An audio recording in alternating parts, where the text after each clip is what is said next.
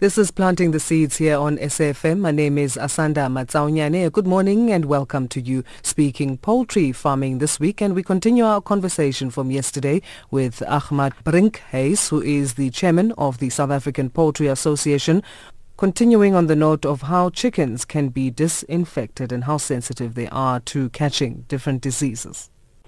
How sensitive are chickens to infections and what measures can a poultry farmer adopt in disinfecting the, the living or the production area of their chickens in their farm?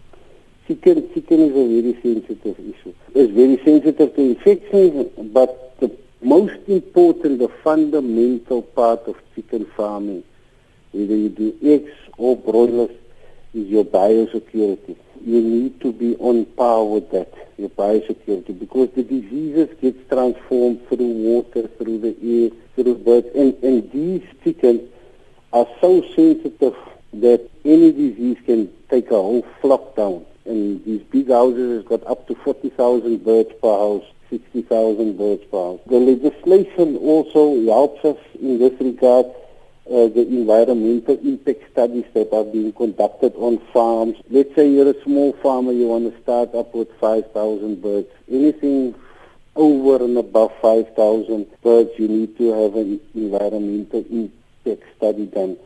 Yes, the, from the industry side, we're saying 5,000 birds is not viable, so we, we want to push that, push up the limit to 10,000 birds before the environmental impact study. But you need to have that study done because of sicknesses and diseases. Let's say, for argument's sake, there was a case in, I'm not going to mention the town, where uh, one of the big boys had their breeding farms in the area. A small farmer came right two kilometers away from there wanting to put up a, a broiler setup with some abattoirs.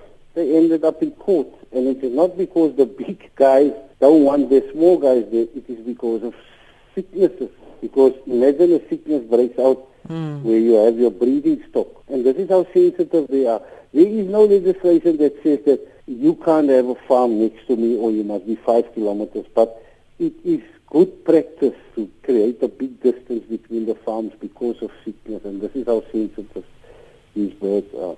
And on that note, how important is the correct type of housing for the production system of, of chickens?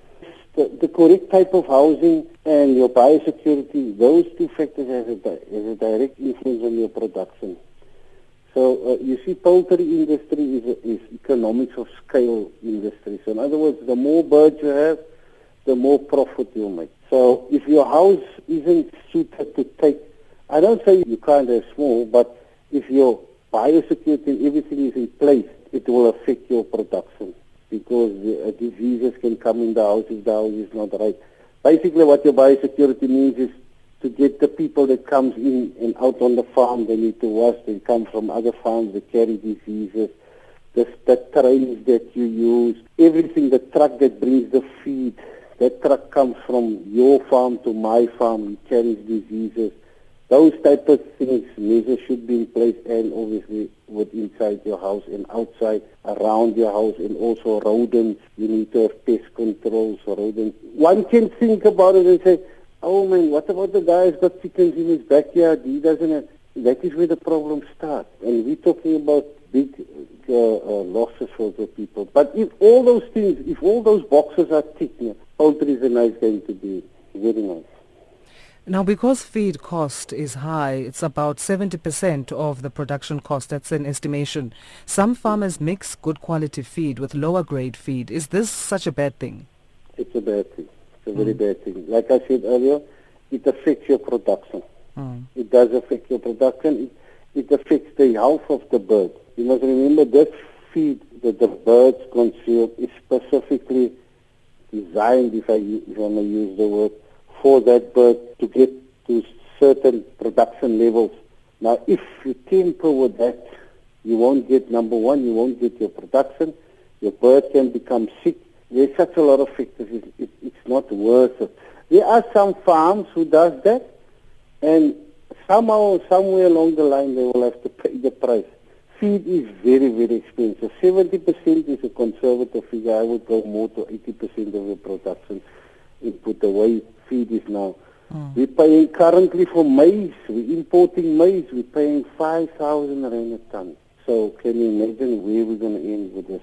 Yeah. But um, they say that we should see a change in the patterns maybe in mid, in the second quarter of next year or maybe the third or fourth quarter. Yeah, I suppose but, because um, the drought as well has affected everything. Of course, the yeah. drought has, has caused us to import maize.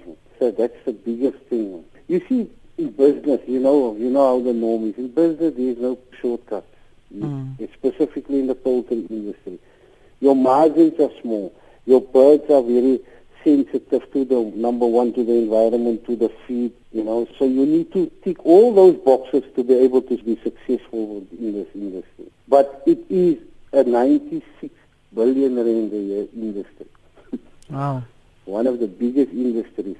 Plus, I can proudly say that SAPA is, I think, the leader in the transformation portion of it because we are now fully integrated in the board and and also SAPA is made out of two legs, the broiler guys and the egg guys. And in both those uh, entities we are fully integrated, fully aboard. So even if you have 5,000 birds and you contribute, per dozen. We have a voluntary levy where you pay one cent per dozen. So every for, for every dozen that you produce, you need to pay one cent to SAPA. SAPA then takes care of all the health issues and veterinary issues that comes up with government and the industry. So yeah, in a nutshell, that is, that is basically the industry for you. Thank you for tuning in once again here on uh, Planting the Seeds from me, Asanda Matsaunyane and the team. That was Ahmad Brinkhuis. Join us again next week. We look forward to being with you.